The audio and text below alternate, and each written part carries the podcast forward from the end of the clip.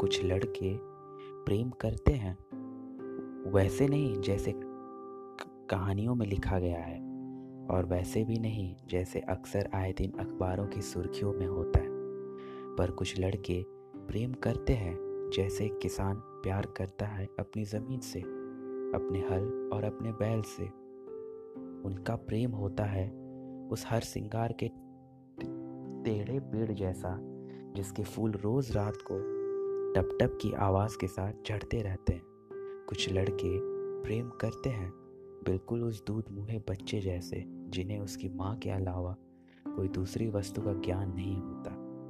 उनका प्रेम शायद होता है सड़क के किनारे लगे उस बिजली के खंभे जैसा, जो औंधे मुँह खड़ा रहता है, चुपचाप, खामोश। वो नहीं जानते कि प्रेम का प्रदर्शन कैसे करते हैं, लेकिन वे लिखते हैं कुछ कविताएँ। किसी गुमनाम खत की तरह, लेकिन उन्हें नहीं माना जाता है। प्रेमी और उनकी प्रेम कहानियाँ, प्रेम गाथाएँ नहीं बन पाती, वो भुला दी जाती हैं। पर हाँ कुछ लड़के प्रेम करते हैं।